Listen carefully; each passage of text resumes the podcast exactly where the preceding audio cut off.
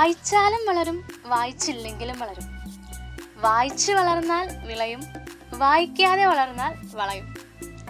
വായനാ ദിനത്തെക്കുറിച്ച് ആലോചിക്കുമ്പോൾ തന്നെ നമ്മളിൽ ഭൂരിഭാഗം പേർക്കും ഏറ്റവും ആദ്യം ഓർമ്മ വരുന്നത് കുഞ്ഞുണ്ണിമാഷിന്റെ ഈ രണ്ട് വരികളായിരിക്കും അല്ലേ? തീർച്ചയായിട്ടും.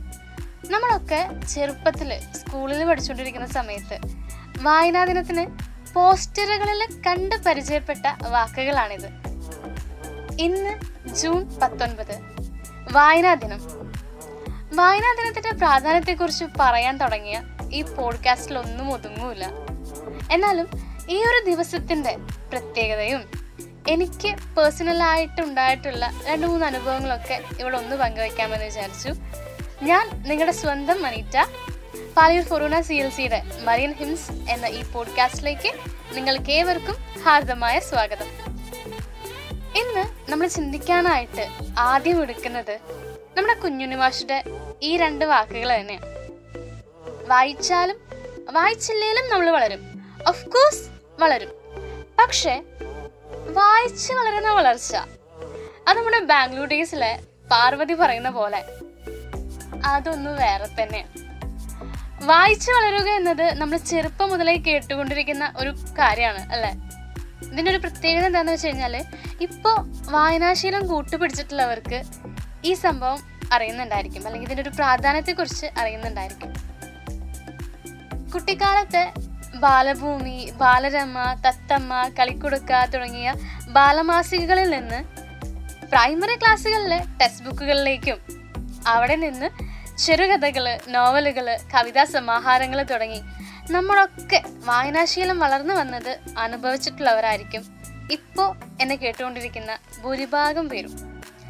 പിന്നെ പിന്നെ മറ്റു ഭാഷകളിലെ പുസ്തകങ്ങളൊക്കെ നമ്മൾ വായിക്കാൻ തുടങ്ങിയിട്ടുണ്ടെങ്കിലും ഇപ്പോഴും വായനാ ദിനം അല്ലെങ്കിൽ വായനാശീലം എന്നൊക്കെ കേൾക്കുമ്പോൾ ഒട്ടുമിക്കവർക്കും ആദ്യം ഓർമ്മ വരുന്നത് നമ്മുടെ മാതൃഭാഷയിലുള്ള പുസ്തകങ്ങൾ തന്നെയായിരിക്കും. അതിനൊരു ഉദാഹരണം ഞാൻ പറയാം. നിങ്ങൾ പഠിച്ച science social science maths English ടെസ്റ്റുകളെക്കാളൊക്കെ ഒരു പ്രത്യേക ഇഷ്ടം അല്ലെങ്കിൽ ഒരു ഒരു പ്രത്യേക അറ്റാച്ച്മെന്റ് നിങ്ങൾക്ക് മലയാളത്തിനോട് ഉണ്ടായിരുന്നില്ലേ?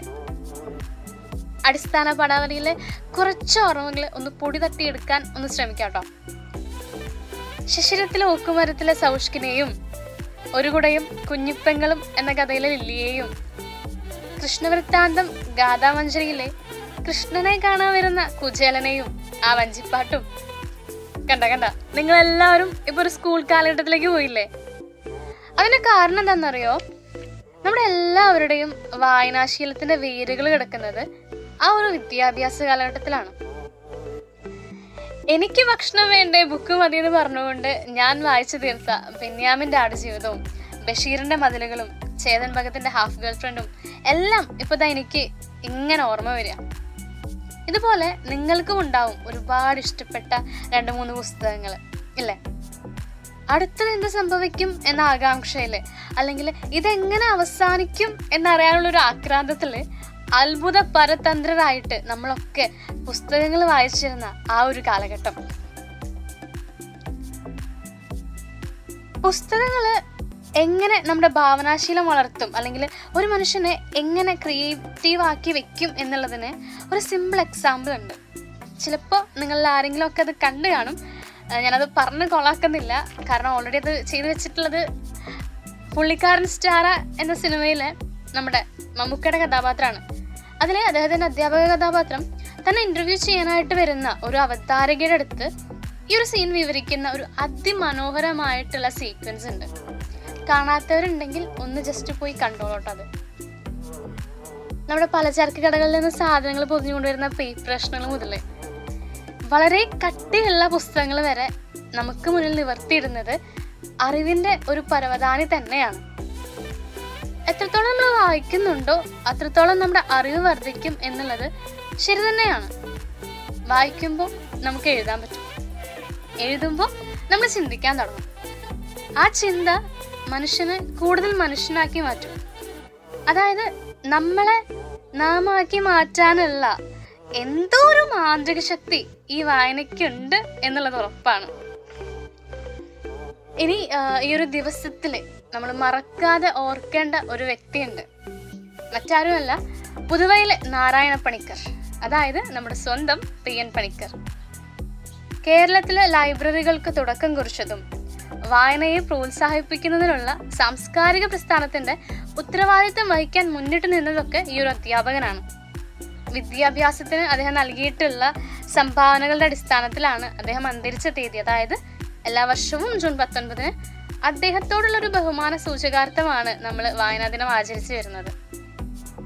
ഒരു ദേശത്തിന്റെ കഥ ഗസാക്കിന്റെ ഇതിഹാസം ബാല്യകാല സഖി അഗ്നിസാക്ഷി സൂര്യനെ അണിഞ്ഞ ഒരു സ്ത്രീ പാത്തുമ്മായുടെ ആട് ഭൂമിയുടെ അവകാശികൾ പ്രേമലേഖനം ആരാചാർ തുടങ്ങി ഇങ്ങനെ ഒരുപാട് ഒരുപാട് പുസ്തകങ്ങൾ നമുക്ക് വായനയുടെ പുതിയ ഭാവങ്ങൾ പറഞ്ഞു തന്നിട്ടുണ്ട്. ജ്ഞാനപീഠം പോലെയുള്ള ഏറ്റവും വലിയ ബഹുമതി കരസ്ഥമാക്കിയ ജി. ശങ്കരക്കുറുപ്പിന്റെ ഓടക്കുഴലും. എടുത്തു പറഞ്ഞു കഴിഞ്ഞാൽ തീരില്ല. അത്രയ്ക്കധികം എന്താ S. J. Pottekkatt Thakazhi Akkitham M. T O. N. V. Kurup Changampuzha ഇവരെല്ലാം നമുക്ക് സമ്മാനിച്ചിട്ടുള്ള നിധികൾ എത്രത്തോളം അമൂല്യമാണെന്നുള്ളത് നമ്മൾ അനുഭവിച്ചറിയേണ്ട ഒരു സംഭവം തന്നെയാണ്.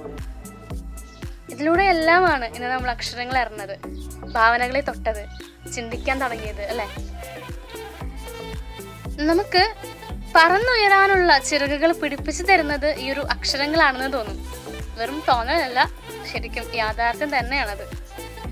ഇനി പല തരത്തിൽ പുസ്തകങ്ങൾ വായിക്കുന്നവരുണ്ട്. ചിലർക്ക് കവിതകളായിരിക്കാം ചിലർക്ക് കവിതകളായിരിക്കാം മറ്റു ചിലർക്ക് യാത്രാ വിവരണങ്ങളായിരിക്കാം ചിലർക്ക് നാടകങ്ങളായിരിക്കാം ഇഷ്ടം അല്ലെങ്കിൽ വേറെ കുറേ പേരുണ്ട്. ഇങ്ങനെ നമ്മുടെ ഷോലക് ഹോംസിനൊക്കെ പോലത്തെ ഡിറ്റക്റ്റീവ്സ് നോവൽസിന് ഭയങ്കര അഡിക്റ്റ് ആയിട്ടുള്ള ആൾക്കാർക്ക് ഉണ്ട് ചിലരൊക്കെ ഇനിയും എത്രത്തോളം ഏടുകൾ വായിക്കാനുണ്ടെന്ന് കണക്കിലെടുത്ത് വായനയുടെ വേഗത കൂട്ടുകയും കുറക്കുകയും ചെയ്യുന്നുണ്ട്. ചിലരാകട്ടെ പുതിയ ആ ഒരു പുസ്തകത്തിന്റെ മണമുണ്ടല്ലോ. അതിങ്ങനെ ആസ്വദിച്ച് ആസ്വദിച്ച് വായിക്കുന്നവരുണ്ട്. മറ്റു ചിലർ പുസ്തകത്തിന്റെ പേജ് ഫോൺ സൈസ് ഡിസൈൻസ് തുടങ്ങിയ കാര്യങ്ങളൊക്കെ ശ്രദ്ധിക്കും. പക്ഷേ ഇതൊന്നും ഇപ്പോഴത്തെ ഈ ലൈബ്രറിയിലൂടെ നമുക്ക് കണ്ടെത്താനാവില്ല കേട്ടോ. ഒരു തർക്കത്തിന് ഞാനില്ല പക്ഷെ അതാണ് സത്യം. ഓൺലൈൻ ബുക്ക് റീഡിംഗ് ഒക്കെ നല്ലതാണ്. എന്നാലും വായനയുടെ ആ ഒരു ഫീൽ കിട്ടണേൽ ആ പുസ്തകം നമ്മുടെ കൈകളിൽ തന്നെ വേണം അല്ലേ? നമുക്ക് പുസ്തകങ്ങൾ എടുക്കാം. നമ്മുടെ കൈക്കുമ്പിളുകളിൽ തന്നെ. ഇടയ്ക്ക് എപ്പോഴെങ്കിലും വെച്ച് വായനാശീലം നിർത്തിയവരാണോ നിങ്ങൾ ഇപ്പോഴും ഒട്ടും വൈകിട്ടില്ല അത് വീണ്ടും തുടങ്ങാനായിട്ട് നമുക്ക് ആസ്വദിച്ച് വായിക്കാം. ആവോളം വായിക്കാം. ഏവർക്കും നല്ലൊരു വായനാ ദിനാശംസകൾ നേരുന്നു. ഇനിയും ഇതുപോലുള്ള നല്ല നല്ല പോഡ്കാസ്റ്റുകളിലൂടെ കണ്ടുമുട്ടാമെന്ന പ്രതീക്ഷയിൽ this is me Aneeta Antony signing off from Marian hymns have a beautiful day